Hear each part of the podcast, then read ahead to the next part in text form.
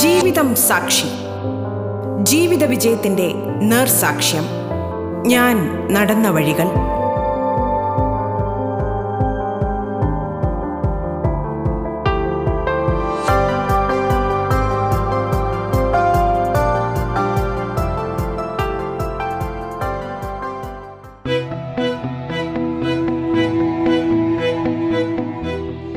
നമസ്കാരം പ്രിയ ശ്രോതാക്കളെ ജീവിതം സാക്ഷിയിലേക്ക് സ്വാഗതം.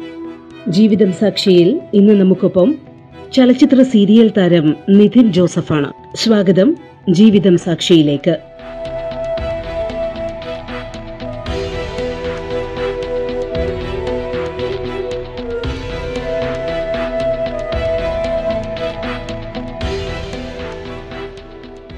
നമസ്കാരം. ഞാൻ നിതിൻ ജേക്ക് ജോസഫ്. നിങ്ങൾക്ക് എല്ലാവർക്കും എന്നെ അറിയാമെന്ന് വിചാരിക്കുന്നു. എന്നെ അല്ലെങ്കിൽ പോലും എന്റെ ക്യാരക്ടേഴ്സിലൂടെ നിങ്ങൾക്ക് എന്നെ അറിയാമെന്ന് വിശ്വസിക്കുന്നു. ഞാൻ ഇപ്പോൾ ചെയ്തുകൊണ്ടിരിക്കുന്ന പ്രൊജക്റ്റ് ജീവിത നൗക വൈകിട്ട് ഏഴ് മണിക്ക്. അതിൽ പാലക്കൽ ഹരികൃഷ്ണൻ എന്ന് പറഞ്ഞ ക്യാരക്ടറാണ് ചെയ്തുകൊണ്ടിരിക്കുന്നത്. ഞാൻ ജനിച്ചതും വളർന്നതൊക്കെ എന്റെ എന്റെ സ്വന്തം നാടെന്ന് പറയുന്നത് കോട്ടയം ഡിസ്ട്രിക്റ്റിൽ മുണ്ടക്കയം എന്ന് പറഞ്ഞ സ്ഥലമാണ്. അത് കോട്ടയം ഇടുക്കി ബോർഡറിലാണ്. അപ്പോൾ എന്റെ കുട്ടിക്കാലം അവിടെ ആയിരുന്നു ഞാൻ പഠിച്ചത് പ്ലസ് ടു വരെ പഠിച്ചതൊക്കെ മുണ്ടക്കയത്താണ്. എന്നെപ്പറ്റി പറയുകയാണെങ്കിൽ എന്റെ വീട്ടിൽ ഞാൻ ഒറ്റ മോനാണ്. അപ്പയും അമ്മയൊക്കെ ഗൾഫിലായിരുന്നു. അപ്പയും അമ്മയൊക്കെ ഗൾഫിലായിരുന്നു. പിന്നെ പഠിച്ചതിന് ശേഷം പ്ലസ് ടു കഴിഞ്ഞിട്ട് ഞാൻ എൻജിനീയറിംഗ് ആണ് പഠിച്ചത്. എൻജിനീയറിംഗ് കഴിഞ്ഞ് അപ്പോൾ അപ്പോൾ മുതലേ സിനിമാ ആഗ്രഹങ്ങളായിരുന്നു മനസ്സിലുണ്ടായിരുന്നത്. പിന്നെ പഠിക്കാൻ മോശമല്ലായിരുന്നത് കൊണ്ട് എന്നാൽ പഠിത്തമൊക്കെ കഴിഞ്ഞ് നമ്മളൊന്ന് സ്റ്റേബിളായതിനു ശേഷം ഇതിലേക്ക് ട്രൈ ചെയ്യാമെന്നുള്ളൊരു ധാരണയിലാണ് പഠനം പൂർത്തിയാക്കിയതൊക്കെ. അതിനുശേഷം ഞാൻ ബാംഗ്ലൂരാണ് വർക്ക് ചെയ്തതും. രണ്ടായിരത്തി പതിനാറിലാണ് എന്റെ ആദ്യത്തെ ഒരു ഒരു എൻട്രി ഒരു ക്യാമറയ്ക്ക് മുമ്പിലുള്ളൊരു എൻട്രി എന്ന് പറയുന്നത്. ഫസ്റ്റ് ഞാൻ ചെയ്യുന്നത് ആ, ഖാലിദ് റഹ്മാൻ ഡയറക്റ്റ് ചെയ്ത അനുരാഗ് കരിക്കൻ വെള്ളം എന്ന് പറഞ്ഞ മൂവിയാണ് ഫസ്റ്റിൽ ചെയ്യുന്നത്. അപ്പോൾ അതിന്റെ പ്രൊഡ്യൂസേഴ്സ് ഓഗസ്റ്റ് സിനിമാസ് ആയിരുന്നു. അങ്ങനെയാണ് അതിന്റെ പ്രൊഡ്യൂസറിൽ ഒരാളായ ഷാജി നരേശൻ ദി ഗ്രേറ്റ് ഫാദറിലേക്ക് വിളിക്കുന്നു. അങ്ങനെയാണ് ഗ്രേറ്റ് ഫാദർ സംഭവിക്കുന്നത്. അതിന്റെ ഇടയിലാണ് സീരിയലിലേക്കുള്ള ഒരു ഒരു ഒരു- റൂട്ട് ഡൈവേർട്ടായി പോകുന്നത്. സീരിയലിലേക്ക് വരാൻ കാരണം എന്താണെന്ന് വെച്ചാൽ മറ്റൊന്നുമല്ല. സിനിമ ചെയ്യുമ്പോൾ പോലും നമ്മൾ ഒത്തിരി ആഗ്രഹിച്ചൊക്കെ ചെയ്യുന്ന ക്യാരക്ടർ സ്ക്രീനിൽ കാണുമ്പോൾ നമ്മൾ എന്താ തീരെ ഒന്നുമില്ലാതൊരു പോർഷനിലേക്ക് ഒതുങ്ങി പോകുന്ന കാരണമാണ്. സീരിയൽ ഒരു ഓഫർ വന്നപ്പോഴേക്കും എനിക്ക് ആദ്യമേ ആഗ്രഹം ഉണ്ടായിരുന്നു. ഈ സാധാരണ ചെയ്യുന്ന ഒരു സീരിയലിൽ നിന്നും എന്തെങ്കിലും വ്യത്യസ്തമായിട്ടുള്ളൊരു ക്യാരക്ടറാണെങ്കിൽ ചെയ്യാമെന്നുള്ളൊരു ധാരണയിലായിരുന്നു ഫസ്റ്റ് സീരിയൽ. ആ സീരിയലിന്റെ കഥ കേട്ടപ്പോഴേക്കും കൊള്ളാമെന്ന് തോന്നിയതുകൊണ്ടാണ് ഫസ്റ്റ് ഞാൻ ചെയ്യുന്ന സീരിയൽ ഫ്ലവേഴ്സ് ടി വിക്ക് വേണ്ടി മഞ്ഞൾ പ്രസാദം എന്ന് പറഞ്ഞ സീരിയലാണ്. അത് അതിലൊരു ഹെർപ്പറ്റോളജിസ്റ്റ് ആയിരുന്നു ഈ പാമ്പിനെ പറ്റിയൊക്കെ ഒരു പഠിക്കുന്ന ഒരു ക്യാരക്ടറായിരുന്നു അപ്പോൾ അതിലെന്തൊക്കെയോ ഒരു പുതുമ പുതുമയുണ്ടായിരുന്നു? അതുമല്ല നമുക്ക് ഒരു ഒരു കോളേജ് റീയൂണിയൻ മാതിരിയായിരുന്നു. എന്റെ മൂന്ന് അഞ്ച് സുഹൃത്തുക്കൾക്കിടയിലുള്ള ഒരു കഥയാണ്. അപ്പോൾ അത് എന്തോ വ്യത്യസ്തമായിട്ട് തോന്നിയതുകൊണ്ടാണ് അങ്ങനെ ഫസ്റ്റ് സീരിയൽ ചെയ്യുന്നത്. അതിനായിരുന്നു രണ്ടായിരത്തി പതിനെട്ടിലെ ബെസ്റ്റ് സെക്കൻഡ് സീരിയലിനുള്ള സ്റ്റേറ്റ് അവാർഡ് അത് കഴിഞ്ഞപ്പോഴാണ് വീണ്ടും ഓഫേഴ്സ് ഇങ്ങനെ വന്നുകൊണ്ടിരുന്നത്. അതിനുശേഷമാണ് നിങ്ങൾക്ക് എല്ലാവർക്കും അറിയാം ഞാൻ എന്നെ കൂടുതൽ നിങ്ങളൊക്കെ അറിയുന്നത് ആദി എന്ന ക്യാരക്ടറിലൂടെയാണ്. അപ്പോൾ ആ സീരിയൽ സംഭവിക്കുന്നത് അങ്ങനെ യാദൃശ്ചികമായിട്ടാണ്. നീലക്കുയിൽ എന്ന് പറഞ്ഞ സീരിയൽ രണ്ടായിരത്തി പതിനേഴിലാണ് സ്റ്റാർട്ട് ചെയ്യുന്നത്. അതും അതും എന്താ പറയുക ലാസ്റ്റാണ് ഞാൻ വന്നിട്ട് ആ പ്രോജക്റ്റിലേക്ക് ജോയിൻ ചെയ്യുന്നത്. ഏറ്റവും ലാസ്റ്റ് ജോയിൻ ചെയ്ത ആൾ ഞാനാണെന്ന് തോന്നുന്നു. ഞാൻ വന്ന് ജോയിൻ ചെയ്യുന്നു പിറ്റേ ദിവസം മുതൽ ഷൂട്ട് സ്റ്റാർട്ട് ചെയ്യുന്നു അപ്പം എന്റെ ഒരു കരിയറിൽ എനിക്കൊരു പേരും അല്ലെങ്കിൽ എനിക്ക് എന്താ പറയുക നിങ്ങളുടെ ഇടയിലേക്കുള്ള ഒരു സ്ഥാനം ഉറപ്പിച്ചൊരു പ്രൊജക്റ്റാണ് നീലക്കുയിൽ എന്ന പ്രൊജക്ട് പറഞ്ഞ പറഞ്ഞ പ്രൊജക്റ്റ് അത് അടുത്ത കാലത്താണ് അവസാനിച്ചത്. അപ്പോൾ അതിനുശേഷം ഇപ്പം ഞാൻ ചെയ്തുകൊണ്ടിരിക്കുന്നത് മഴയിൽ മനോരമയിൽ ജീവിത നൗക എന്ന് പറഞ്ഞ സീരിയലാണ്. അതും വളരെ യാദൃ യാദൃശ്യം എന്ന് തന്നെ പറയാം. കാരണം നീലക്കുയിലിന്റെ ഏകദേശം ഒരു എൻഡിങ് പോർഷനൊക്കെ ആയപ്പോഴേക്കും ജീവിത നൗക അവിടെ സ്റ്റാർട്ട് ചെയ്യാനായിട്ടുള്ള ഒരു പ്ലാനിംഗ് ഒക്കെ ഉണ്ടായിരുന്നു. അപ്പം ഈ ജീവിത നൗകയുടെ പ്രൊഡ്യൂസർ ശ്രീ ശ്രീമു സുനിതാൻ അദ്ദേഹം എന്നെ വെച്ച് വേറൊരു പ്രൊജക്റ്റ് ചെയ്യാനിരുന്നതാണ് ഈ നീലക്കുയിലിന് മുമ്പ്. അതെന്തോ നടന്നില്ല. അപ്പം അന്ന് മുതലേ ഉള്ള പരിചയമാണ് ആ കമ്പനിയുമായിട്ടുള്ള ഒരു പരിചയമാണ്. അപ്പം അവിടെയുള്ള എല്ലാവരുമായിട്ടും അത്ര അടുപ്പമുണ്ട്. ഈ പ്രൊജക്റ്റ് വരുന്നു എന്നറിഞ്ഞപ്പോൾ മുതൽ തന്നെ ഞാനിങ്ങനെ സംസാരിക്കുമായിരുന്നു അപ്പോൾ അതിന്റെ കഥയും കാര്യങ്ങളൊക്കെ എനിക്കറിയാമായിരുന്നു. പക്ഷേ ഈ പറഞ്ഞ പോലെ നീലക്കുയിലെ ക്ലൈമാക്സ് പോർഷനിലേക്ക് എത്താഞ്ഞത് കൊണ്ടും അന്ന് ജീവിതനൗക സ്റ്റാർട്ട് ചെയ്യേണ്ട ഒരു സാഹചര്യം വന്നതുകൊണ്ടാണ് അത് സ്റ്റാർട്ടായതും. ബട്ട് ഈ പറഞ്ഞ പോലെ തന്നെ കറങ്ങി തിരിഞ്ഞ് ലാസ്റ്റ് എനിക്ക് തന്നെ ആ പ്രോജക്റ്റിലേക്ക് എത്തേണ്ടി വന്നു. അതും എന്തോ നമുക്ക് വിധിച്ചാലേ നമുക്ക് കിട്ടുള്ളൂ. ജീവിത നൗക ഇപ്പം തുടങ്ങിയിട്ടേ ഉള്ളൂ.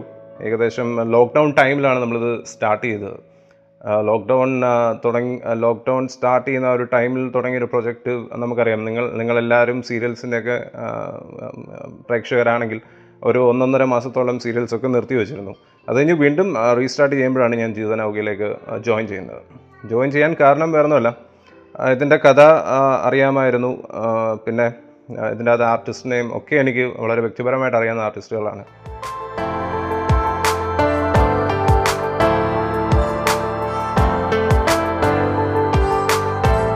നിങ്ങൾ കേട്ടുകൊണ്ടിരിക്കുന്നത് ജീവിതം സാക്ഷി. അപ്പോൾ അങ്ങനെ ഒരു ദിവസം ഇങ്ങനെ ഇരിക്കുമ്പോൾ മടവിൽ മനോരമയുടെ തന്നെ വേറെ പ്രൊജക്റ്റുകൾ ഞാൻ ചെയ്യാനായിട്ട് ഇങ്ങനെ പൈപ്പ് ലൈനിലുണ്ട് അപ്പോൾ അതെല്ലാം അതൊക്കെ കുറച്ച് എന്റെ പേഴ്സണൽ അല്ലെ എന്റെ ഫിസിക്കും ഒക്കെ മാറ്റേണ്ടിയിരുന്ന പ്രൊജക്റ്റുകളാണ് അതിനുവേണ്ടി ഞാൻ പ്രിപ്പയർ ചെയ്തുകൊണ്ടിരിക്കുന്നത് ഏകദേശം അഞ്ചോ ആറോ കിലോ ഞാൻ കുറയ്ക്കുകയൊക്കെ ചെയ്തിരുന്നു ആ ടൈമിലാണ് ഇങ്ങനെ സാജൻ ചേട്ടൻ ഇതിൽ എന്റെ ചേട്ടനായിട്ട് ചെയ്യുന്നത് സാജൻ സൂര്യയാണ് അപ്പോൾ അദ്ദേഹം വിളിക്കുന്നു എന്നോട് പറഞ്ഞു ഒരു പ്രൊജക്റ്റിൽ നിനക്ക് ചെയ്യാൻ താല്പര്യമുണ്ടോ എന്ന് ചോദിച്ചു. അപ്പോൾ സാജൻ ഒബിയസ്ലി എനിക്ക് എന്തെങ്കിലും അത്രയും ഇമ്പോർട്ടൻസ് ഉള്ളൊരു ക്യാരക്ടർ അല്ലെങ്കിൽ വിളിക്കില്ല എന്നുള്ളൊരു ഉറപ്പ് എനിക്കുണ്ടായിരുന്നു. ഞാൻ പറഞ്ഞു ആ ചെയ്യാം. എന്താ കഥ എന്നൊക്കെ അപ്പോൾ അദ്ദേഹം പറഞ്ഞു ഇതേപോലെ ഡയറക്ടർ തന്നെ വിളിക്കും. അപ്പോൾ അദ്ദേഹം സംസാരിക്കട്ടെ എനിക്ക് ഇഷ്ടപ്പെട്ടെങ്കിൽ മാത്രം ചെയ്താൽ മതി എന്ന് പറഞ്ഞു. അങ്ങനെയാണ് director Shri G R Krishnan. അദ്ദേഹം രണ്ട് സ്റ്റേറ്റ് അവാർഡിന്റെ ഓണറാണ് അപ്പോൾ അദ്ദേഹം വിളിക്കുന്നു വിളിച്ചു കഴിഞ്ഞപ്പോൾ കഥ എന്നോട് പറഞ്ഞു. അപ്പോൾ ഇതാണ് വേണ്ടത്. ഇങ്ങനെ ഒരു ക്യാരക്ടറാണ് അതൊരു ചേട്ടനും അനിയനും തമ്മിലുള്ള ഒരു ബന്ധത്തിന്റെ കഥയാണ്. ചേട്ടന് വേണ്ടി അനിയന് വേണ്ടി എന്തും ചെയ്യാൻ റെഡിയായിട്ട് നിൽക്കുന്ന ഒരു ചേട്ടൻ ചേട്ടന് വേണ്ടി എന്തും ചെയ്യാൻ വേണ്ടി നിൽക്കുന്ന ഒരു അനിയൻ. അപ്പോൾ ഇവർക്കിടയിലുള്ള ഒരു ഒരു ഒരു പേഴ്സണൽ കണക്ഷന്റെ ഒരു സ്റ്റോറിയാണ് അപ്പോൾ കേട്ടപ്പോൾ തന്നെ എനിക്ക് ഭയങ്കരമായിട്ട് നമുക്ക് കണക്ട് ചെയ്യാൻ പറ്റുന്ന ഒരു ക്യാരക്ടറാണ് കാരണം ജീവിതത്തിൽ എനിക്കൊരു ചേട്ടനൊന്നുമില്ല. അപ്പോൾ നമ്മൾ ഒരു ചേട്ടനോ ചേട്ടത്തി അമ്മയോ ഉണ്ടായിരുന്നെങ്കിൽ എന്ന് നമ്മൾ കൊതിക്കുന്ന കുറേ മുഹൂർത്തങ്ങളും കാര്യങ്ങളൊക്കെ ആ സ്റ്റോറിയിലുണ്ട് അങ്ങനെയാണ് ഞാൻ ഈ പ്രോജക്റ്റിലേക്ക് എത്തുന്നത്. റൈറ്റർ ആണെങ്കിലും ശ്രീ ജോർജ് കട്ടപ്പന അദ്ദേഹം ഇതിനു മുമ്പ് ചെയ്ത പ്രൊജക്റ്റ് എന്ന് പറയുമ്പോൾ സ്ത്രീപഥമാണ് അപ്പം അത്രയും ജീവിതത്തോട് അടുത്ത് നിൽക്കുന്ന കുറേ കഥാമുഹൂർത്തങ്ങളൊക്കെ ഉണ്ടായിരുന്ന ഒരു പ്രൊജക്റ്റാണ് സ്ത്രീപഥം അദ്ദേഹം എന്നോട് ഈ കഥ ത്രൂ ഔട്ട് ഇതിന്റെ ഒരു സ്റ്റോറി പ്രോസസ്സൊക്കെ പറഞ്ഞു കഴിഞ്ഞപ്പോൾ എനിക്കെന്തോ ഭയങ്കരമായിട്ടൊരു അറ്റാച്ച്മെന്റ് തോന്നി. അങ്ങനെയാണ് ഞാൻ ആ, ജീവിത നൗക ജോയിൻ ചെയ്യുന്നത്. സെറ്റിലെ വിശേഷങ്ങളെ പറ്റി പറയുകയാണെങ്കിൽ നമ്മളെല്ലാവരും ഒരു ഒരു കുടുംബം കുടുംബത്തിൽ എങ്ങനെയാണോ അതേപോലെ തന്നെയാണ് ജീവിത നൗകയുടെ സെറ്റിൽ അതിൽ ഹീറോയിൻ ശ്രീ- സാജൻ സൂര്യയുടെ ഓപ്പോസിറ്റ് ചെയ്യുന്ന സുമിത്ര എന്ന് പറയുന്ന ക്യാരക്ടർ ചെയ്യുന്നത് എന്റെ ഏറ്റവും നല്ല സുഹൃത്താണ്. അഞ്ജന അഞ്ജന ഈ പ്രോജക്റ്റിലേക്ക് ജോയിൻ ചെയ്യുമ്പോൾ മുതൽ തന്നെ എനിക്കറിയാം ഇദ്ദേഹം ഈ പ്രോജക്റ്റിലുണ്ട്. അപ്പം അദ്ദേഹത്തെ പോയി ഏട്ടത്തിയമ്മ എന്നൊക്കെ വിളിക്കുമ്പോഴേക്കും അതൊരു ഒരു- എന്താ പറയുക നമ്മൾ സെറ്റിൽ തന്നെ നമ്മൾ അതിനു മുമ്പ് എടാ പോടാ അല്ല എടി പൊടി എന്ന് വിളിച്ചിട്ട് പെട്ടെന്ന് ചേട്ടത്തിയമ്മ മോനെ എന്നൊക്കെ വിളിക്കുമ്പോൾ അതിന്റെ ഒരു ഒരു ഫൺ പാർട്ട് വേറെയാണ്.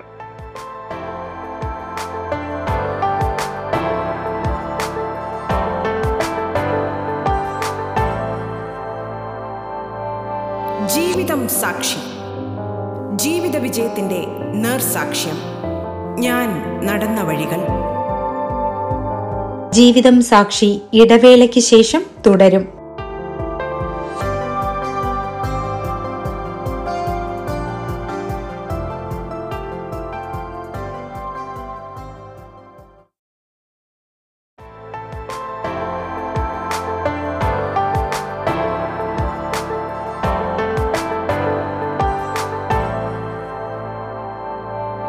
ജീവിതം സാക്ഷി. ജീവിത വിജയത്തിന്റെ നേർസാക്ഷ്യം. ഞാൻ നടന്ന വഴികൾ. ഇന്ന് നമുക്കൊപ്പം ചലച്ചിത്ര സീരിയൽ താരം നിധിൻ ജോസഫ് ജോസഫാണുള്ളത്. തുടർന്ന് കേൾക്കാം ജീവിതം സാക്ഷി.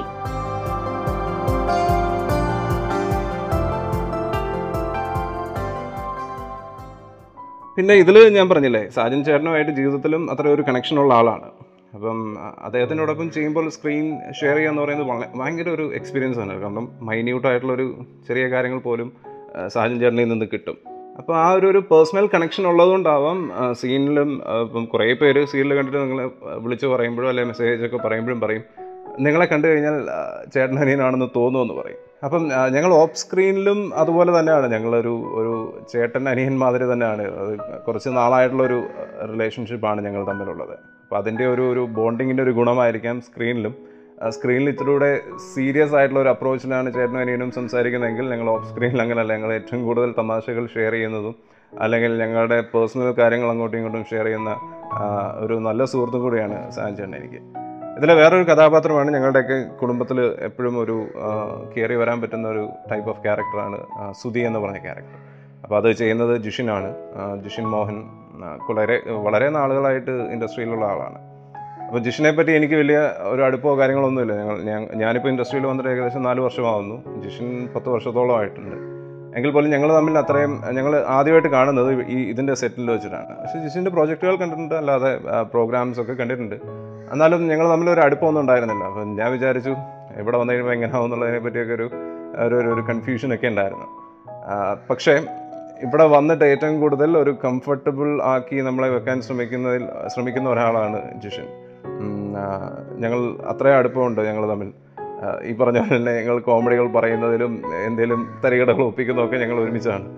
അപ്പോൾ അതിന്റെ ഒരു ബോണ്ടിങ്ങും എല്ലാ കാര്യങ്ങളും ഇത് ഈ പ്രോജക്റ്റിൽ ഉണ്ടെന്നാണ് ഞാൻ വിശ്വസിക്കുന്നത്. പിന്നെ എന്റെ ഓപ്പോസിറ്റായിട്ട് ചെയ്യുന്ന കുട്ടി പിങ്കി കണ്ണൻ അഡ്വക്കേറ്റ് പിങ്കി കണ്ണൻ പ്രിയങ്ക എന്ന് പറഞ്ഞ ക്യാരക്ടർ ചെയ്യുന്നത്. ഓൾറെഡി എന്റെ ഇതിനു മുമ്പത്തെ പ്രോജക്റ്റിലും അദ്ദേഹം ഉണ്ടായിരുന്നു. അന്ന് മുതലുള്ള ഒരു കണക്ഷൻ ഞങ്ങളുടെ ഇടയിലും ഉണ്ട്. കുടുംബമായിട്ട് അത്ര അടുപ്പമുള്ള ആൾക്കാരാണ്. അപ്പം എന്റെ ഓപ്പോസിറ്റ് പിങ്ക് ചെയ്യുമ്പോൾ എനിക്കും ആ ഒരു കംഫർട്ടബിൾ ഫീൽ ഉണ്ട്. അല്ലെ ഒരു ഞാനൊരു കംഫർട്ട് സോണിലാണ് ഇതിലൊക്കെ ഉപരി മേഘന എന്ന് പറഞ്ഞ ക്യാരക്ടർ ചെയ്യുന്നത് മനീഷയാണ് മനീഷയുടെ ആദ്യത്തെ പ്രൊജക്റ്റാണ് ഇതിനു മുമ്പ് ഫിലിം ചെയ്തിട്ടുണ്ടെങ്കിൽ പോലും മനീഷയുടെ ഒരു ഒരു ഒരു ഇമ്പാക്റ്റുള്ള ഒരു പ്രൊജക്റ്റ് എന്ന് പറയുന്നത് ഇതാണ്. അദ്ദേഹം അതിലൊരു വില്ലൻ ടൈപ്പ് ഓഫ് ക്യാരക്ടർ ഒരു ഒരു വില്ലനസ് ടൈപ്പ് ഓഫ് ക്യാരക്ടറാണ് നന്നായിട്ട് ചെയ്യുന്നുണ്ട്. എന്റെ ഒരു ഹീറോയിനായിട്ട് ഈ മനീഷയാണ്. ആ മനീഷയുമായിട്ടും ഈ പറഞ്ഞ പോലെ ഒരു കംഫർട്ടബിൾ ഫീൽ ഉള്ളതുകൊണ്ടാണ് നമുക്ക് അത്രയും നന്നായിട്ട് ചെയ്യാൻ പറ്റുന്നത്. ഇതിലൊക്കെ ഉപരി ഞാൻ പറഞ്ഞല്ലോ ഒരു സെറ്റിലേക്ക് നമ്മൾ കയറി ചെല്ലുമ്പോൾ അല്ലെങ്കിൽ നമ്മൾ ഒരു ഒബിയസ്ലി സീരിയൽ എന്ന് പറയുമ്പോൾ എല്ലാ മാസവും എല്ലാ ആൾക്കാരും കാണേണ്ടവരാണ്. ഫിഫ്റ്റീൻ ഡേയ്സ് നമ്മളെല്ലാവരും ഒരുമിച്ചായിരിക്കും. അപ്പോൾ നമ്മൾ പ്രോജക്റ്റ് ഈ ഒരു ഫിഫ്റ്റീൻ ഡേയ്സ് കഴിഞ്ഞ് തിരിച്ച് പോയി കഴിഞ്ഞ് കഴിഞ്ഞാലും നമുക്ക് തിരിച്ച് ഇങ്ങോട്ട് തന്നെ വരണം എന്നുള്ളൊരു തോന്നലുണ്ട്. കാരണം അത്ര അടുപ്പമാണ് എല്ലാവരും തമ്മിൽ. ഈ ഇതിന്റെ ഒരു മെയിൻ ഫാക്ടർ എന്ന് പറയുന്നത് ഒരു ആർട്ടിസ്റ്റിനെ ഒരു കംഫർട്ടബിൾ സോണിൽ നിർത്താനായിട്ട് പറ്റുന്ന ഒരു ഡയറക്ടർ ആയിരിക്കണം. എങ്കിൽ നമ്മളിലുള്ള മാക്സിമം കാര്യങ്ങൾ പുറത്തു വരാൻ പറ്റും എന്ന് വിശ്വസിക്കുന്ന ഒരാളാണ്. അതിൽ മെയിൻ ഘടകം എന്ന് പറയുന്നത് ഞങ്ങളുടെ ഡയറക്ടർ തന്നെയാണ്. Shri G R Krishnan. എന്നോട് എപ്പോഴും പറയും നീ സർ എന്ന് വിളിക്കുന്നത് എനിക്കിഷ്ടമല്ല ആ, ചേട്ടാന്ന് തന്നെ വിളിച്ചാൽ മതി. അപ്പം ഞാൻ പറയും ഇല്ല ഞാൻ അല്ലാത്തപ്പം ചേട്ടാന്ന് വിളിച്ചോളാം. ഞാൻ ലൊക്കേഷനിൽ സാറെന്ന് വിളിച്ചോളാം എന്ന് പറയുന്ന അത്രയും അടുപ്പമുണ്ട്. എനി- എനിക്ക് ഇത് മാത്രമേ ചെയ്യാൻ പാടുള്ളൂ അല്ലെങ്കിൽ ഇതിന്റെ അപ്പുറത്തേക്കൊന്നും ചെയ്യാൻ പാടില്ല. നിനക്ക് എന്താണോ ചെയ്യേണ്ടത്? ഇതാണ് എനിക്ക് വേണ്ടത് ഈ പോർഷൻ നിനക്ക് എന്താണോ അതിൽ കൂടുതൽ കോൺട്രിബ്യൂട്ട് ചെയ്യാൻ പറ്റുന്നത്? അപ്പോൾ എന്നെ ആ ഒരു രീതിയിൽ അത്രയും ഫ്രീഡം തന്നു വിട്ടിരിക്കുന്ന ഒരാളാണ് Krishnan. Shri G R Krishnan.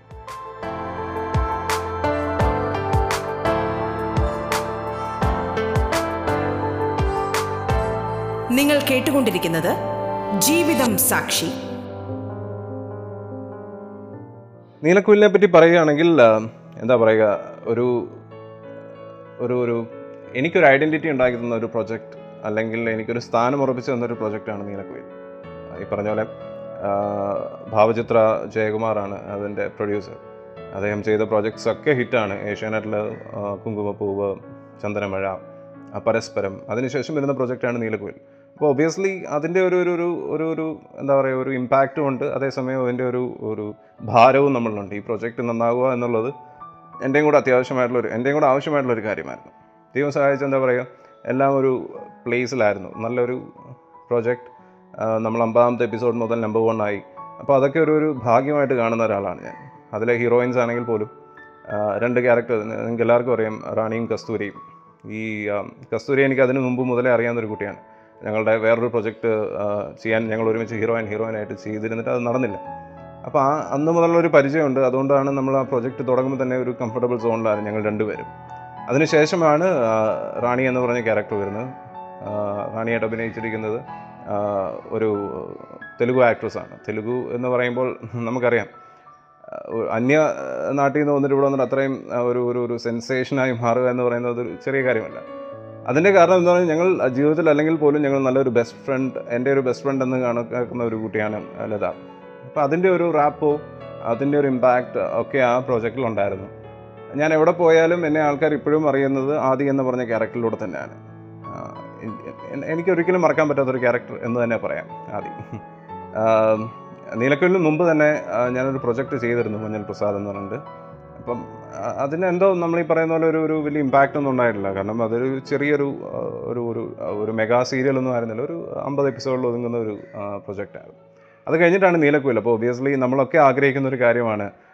പത്ത് പേർ അറിയുന്നിടത്ത് നമ്മൾ ചെന്ന് നിൽക്കുമ്പോൾ നമ്മളെ ആരെങ്കിലും റെക്കഗ്നൈസ് ചെയ്യാന്ന് പറയുന്നത് നമ്മളെല്ലാം ആഗ്രഹിച്ചിരുന്ന ഒരു കാര്യമാണ്. അപ്പം പ്രൊജക്റ്റ് സ്റ്റാർട്ട് ചെയ്യുന്ന ഒരു ഫെബ്രുവരിയിലാണ് പ്രൊജക്റ്റ് സ്റ്റാർട്ട് ചെയ്യുന്നത്. ഞാനിപ്പോഴും ഓർക്കുന്നു. പ്രൊജക്റ്റ് സ്റ്റാർട്ട് ചെയ്തൊരു രണ്ടാഴ്ചയായി മൂന്നാഴ്ച നമ്മൾ പുറത്തൊക്കെ പോകുമ്പോൾ ആരും നമ്മളെ നോക്കുന്നൊന്നുമില്ല. ഞാൻ വിചാരിച്ചു "അയ്യോ, ആരും ഇല്ലേ? ആരും അറിയുന്നില്ല? എന്നൊക്കെ വിചാരിച്ചിരുന്നു. പിന്നെയാണ് കാര്യങ്ങൾ മാറി മറിയുന്നത്. നമ്മളിപ്പം ഒരു ഷോപ്പിലൊക്കെ പോകുമ്പോൾ അല്ലെങ്കിൽ സൂപ്പർ മാർക്കറ്റിലൊക്കെ പോകുമ്പോൾ അല്ലെങ്കിൽ ഷോപ്പിംഗ് മാളിൽ പോകുമ്പോൾ ആൾക്കാർ എപ്പോഴും നമ്മളെ നമ്മുടെ ഇരിക്കൽ വരുന്നു. നമ്മളോടെ നമ്മളോട് എന്റെ പേരറിയെങ്കിൽ അറിയില്ലെങ്കിൽ പോലും അയ്യോ ആദി എന്ന് പറയേണ്ടി വരുമ്പോൾ അതിന്റെ ഒരു ഒരു ഒരു- പ്രത്യേക ഫീലാണ് അത് പറഞ്ഞറിയിക്കാൻ പറ്റാത്തൊരു ഫീൽ തന്നെയാണ്.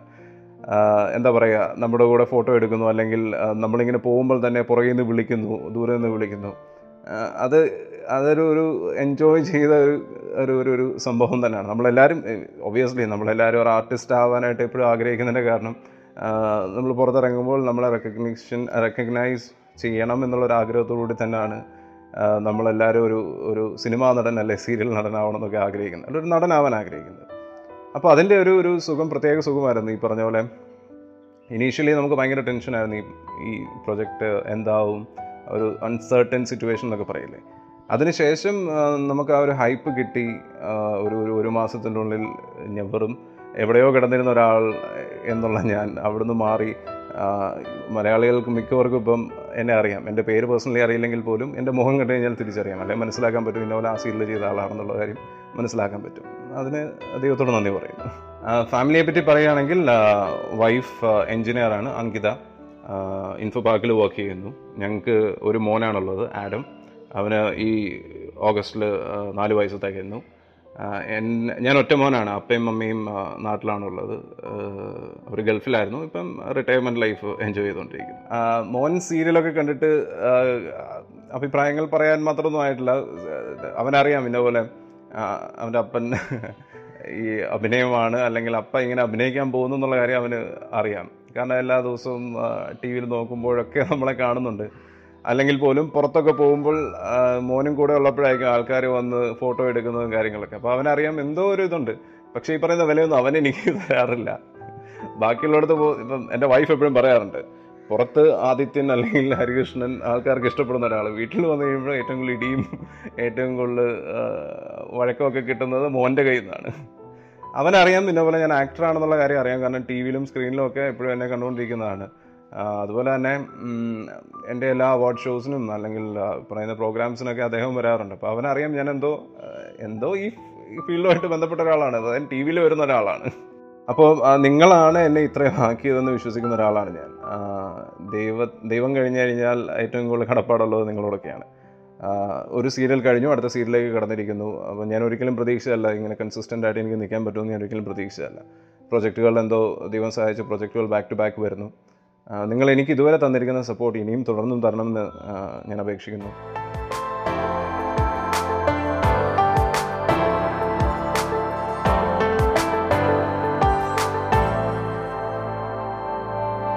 ജീവിതം സാക്ഷി. ജീവിത വിജയത്തിന്റെ നേർസാക്ഷ്യം. ഞാൻ നടന്ന വഴികൾ.